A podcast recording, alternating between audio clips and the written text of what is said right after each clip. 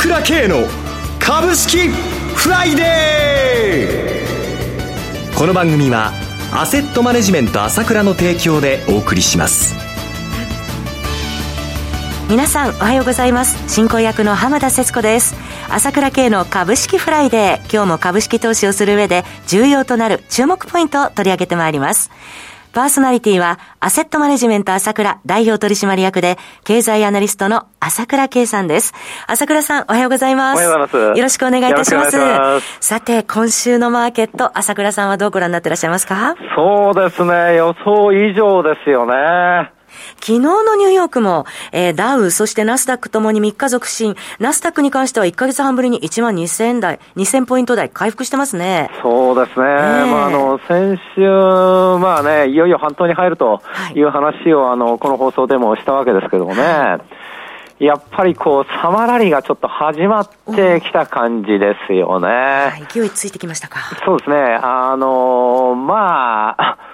いろいろ問題はあるんだけれども、まあ相場っていうのは行ったり来たりするもんですし、前半下げすぎたというところもあるのと、もう一つは空売りがやりすぎたということの、やっぱりそこでの反動というのはきれいにこれから出てきて、えー、これからも出てくるんだと思いますね。日米ともどもというところだと思いますね。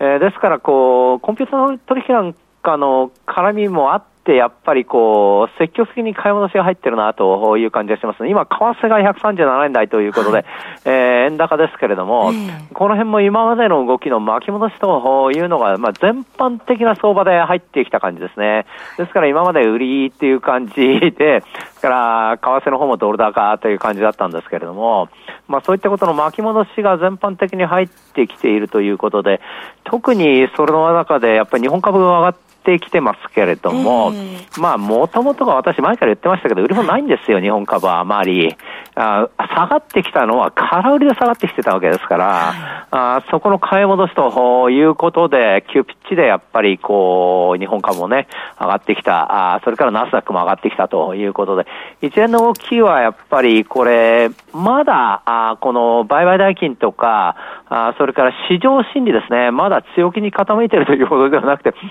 普通考えるとどうせ下がっちゃうだろうと思ってる人は多いかもしれませんけれども、はい、結構なミニサマーラリーかなという感じで見てますね、今の相場ね。はい。えー、後ほど日米の株式の見通しについてはじっくり伺っていきたいと思いますが、さて朝倉さん、毎月好評の朝倉 シーディー ですが、はちがつごうを来週収録されるということです。今回はどのような内容をお話しされるか、少しだけ教えていただけますか？そうですね。まあセミナーの時いろいろ話したんですけれども、それからまた状況が変わってきました。あ、こういうふうに株が上がってきたということもありまして、相変わらずロシアの問題というのも あ, ありますしね、はい、それからまあ、あそのいわゆる中国のゼロコロナの問題、様々な問題がありますので、まあ、この辺の問題深掘りしてですね、はちがつくがつどうなるかということと、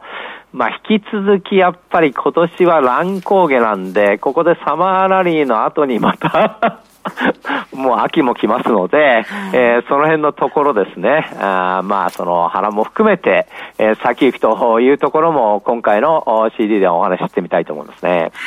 えー、これは聞き逃せませんね。朝倉 シーディーはちがつ 号ですが、朝倉さんの情報発信会社 エーエスケーワン のホームページからお申し込みください。朝倉 シーディー はいっかげつさんぜんさんびゃくえん、ろっかげつ いちまんはっせんよんひゃくはちじゅうえん、じゅうにかげつ さんまんよんせんひゃくえんです。こちらはすべて税込み価格です。なお、こちらの商品では取扱い商品の勧誘を行う場合がございます。それでは シーエム を挟んで朝倉さんに詳しくお話を伺ってまいります。鋭い分析力で注目、経済予測のプロ朝倉慶。日々のマーケット情勢や株式情報、個別銘柄の解説を朝倉本人とスタッフが平日じゅうろくじ、メールで約じゅっぷんの動画を無料で配信中。株の判断に迷ったら朝倉慶。詳しくはアセットマネジメント朝倉のウェブサイトへ。本日の市況解説無料メールマガジンにご登録ください。アセットマネジメント朝倉は証券取引、金銭、有価証券の予託、貸付行為は行っておりません。また情報提供する金融商品の取引では相場変動などにより損失を生じる恐れがあります。取引説明書、契約締結前交付書面などを十分にお読みいただき、ご理解の上お取引ください。金融商品仲介業者登録関東財務局長金中第ろっぴゃくご号。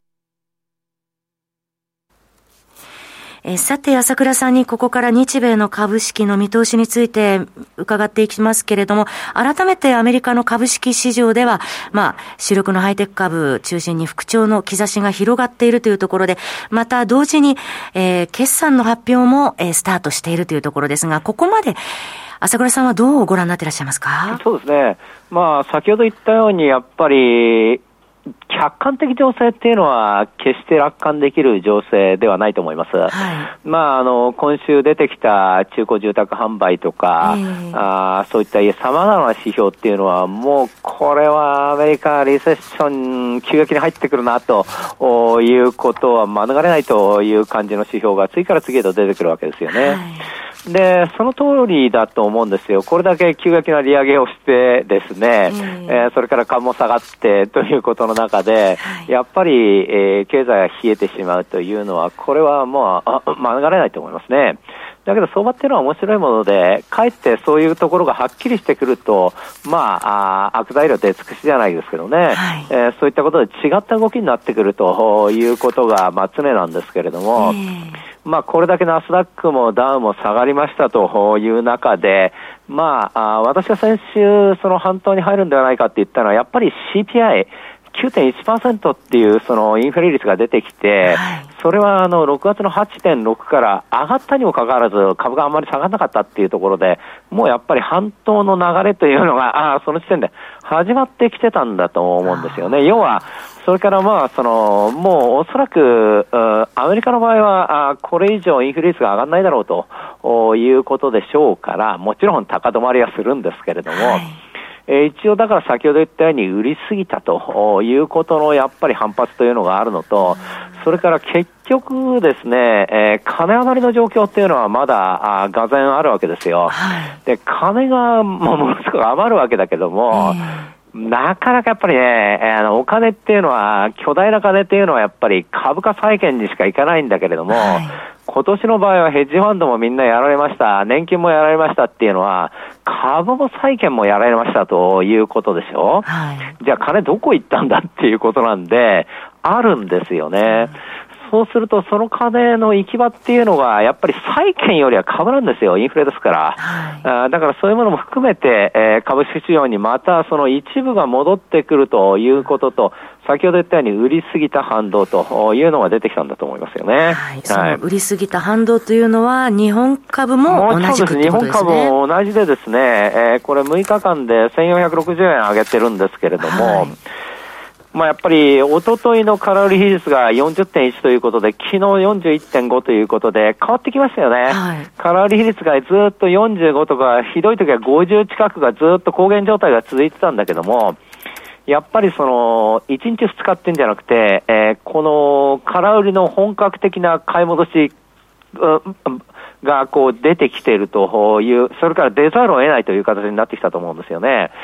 で、私の感覚ではもう さんじゅっパーセント 台に行くと思います。空売り比率が さんじゅっパーセント 台に行って、それがしばらく続くという傾向になってくるんじゃないかと思いますね。えー、その中でやっぱりこう売りすぎた反動ということで上がってくると、これはマザーズなんかもそうなんですけれども、えー、この日経平均も、まあ、特にマザーズも昨日さんかげつぶりの高値ということになってきましたけれども、はい、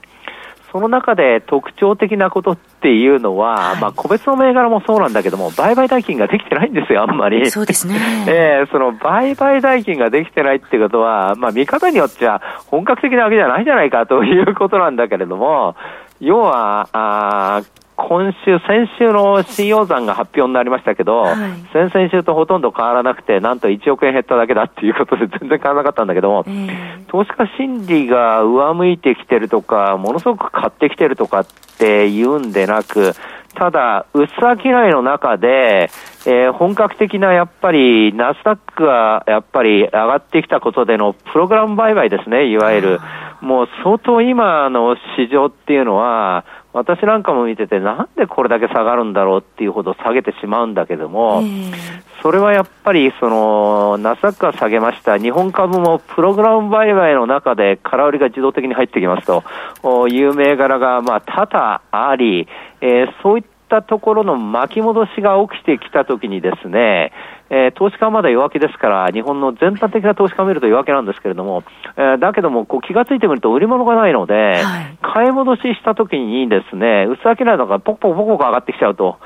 いうことが今起こっていることじゃないかなというふうに思いますよね。はい、えー、ですからその場合ですね、まだ空売りっていうか売りがかなり大量にあったっていうのがここまでなので、はい、さほど買い戻せてないわけなんですよ。でやっと空売り比率が よんじゅっパーセント に乗せたのも直近よんじゅうとかよんじゅういちになっても直近ですから、はい、あそうなるとやっぱりこの、まあ、ミニサマーラリーって言いますか、えー、この空売りの買い戻しがこう断続的にこれからこう出てくるないし売り方がやられてきてるということがありますので、その空売りの買い戻しがずっと出てきてるという中で、上がってきたことで今度は新たに個人投資家が気分良くなってきて、新たに買ってくるというような流れの中で、やっぱり夏相場はちょっと面白くなってくるんじゃないかなというふうな感じでは見てますよね。もう一気に にまんななせんごひゃくえんも超えてきたという状況ですもんね。そうですよね。まあ誰もが思ってるのが、これ予想以上に上がるな、なんでこんな上がるんだろうということなんですけれども、それはやっぱりそういったその水面下にあるその構造的な株式市場のことというのがあると思うんですね。空売りで下げました。薄くなってます。買い戻しですということがあるんじゃないかなと思いますよね。えー、それから、えー、日本 イーシービー 来週はアメリカ金融政策決定会合ウィークですけれどもね。やっぱり昨日私が一番やっぱり見てて面白かったのが黒田さんの記者会見でしたね。まあやっぱりもうなんていうのかな、もう為替のことみんな何も分かってないじゃん、金利差で動くだけじゃないんだよっていう感じで、もともとが黒田さんって人はあの為替の人ですからね、国際金融局長ですからね、はい、まあまあ本当に滑らかでしたね。やっぱりあのその話をするとですね、また利上げについても全くないと言い切って、全くやる気ありませんって感じで、はい、でそれだけ言って市場はですね、そしたら円高になっちゃうんじゃないかと、ひゃくよんじゅうえんだと、今回の関係で、今回の記者会見の後ひゃくよんじゅうえんだっていうふうに懸念してたわけなのが、はい、蓋を開けてみたら今ひゃくさんじゅうななえんじゃないですか。ひゃくさんじゅうななえんちょっとじゃないですか。はい、でもこういうの見ても、ちょっとこの相場全体の潮目が少しずつ変わってきてますよね。為替でもそうだけども、株でもそうだけども、はい、今までこう懸念してたっていうか、いろいろこういうふうに加速してた、あその株安とか円安という部分の巻き戻しというのがですね、綺麗に入りつつあるなということで、まあそれがまあ、サマーラリーということを引き起こしていくんじゃないかなというような感じでは見てますよね。潮目を逃さないっていうところですね。そうですね。はい、えー、朝倉さんどうもありがとうございました。私朝倉慶が代表を務めましたアセットマネジメント朝倉では エスビーアイ 証券ウエルスナビの口座開設業務を行っています。私のホームページが口座開設をしていただくと週にかい無料で銘柄情報を提供するサービスがあります。ぜひご利用ください。それでは今日は週末金曜日頑張っていきましょう。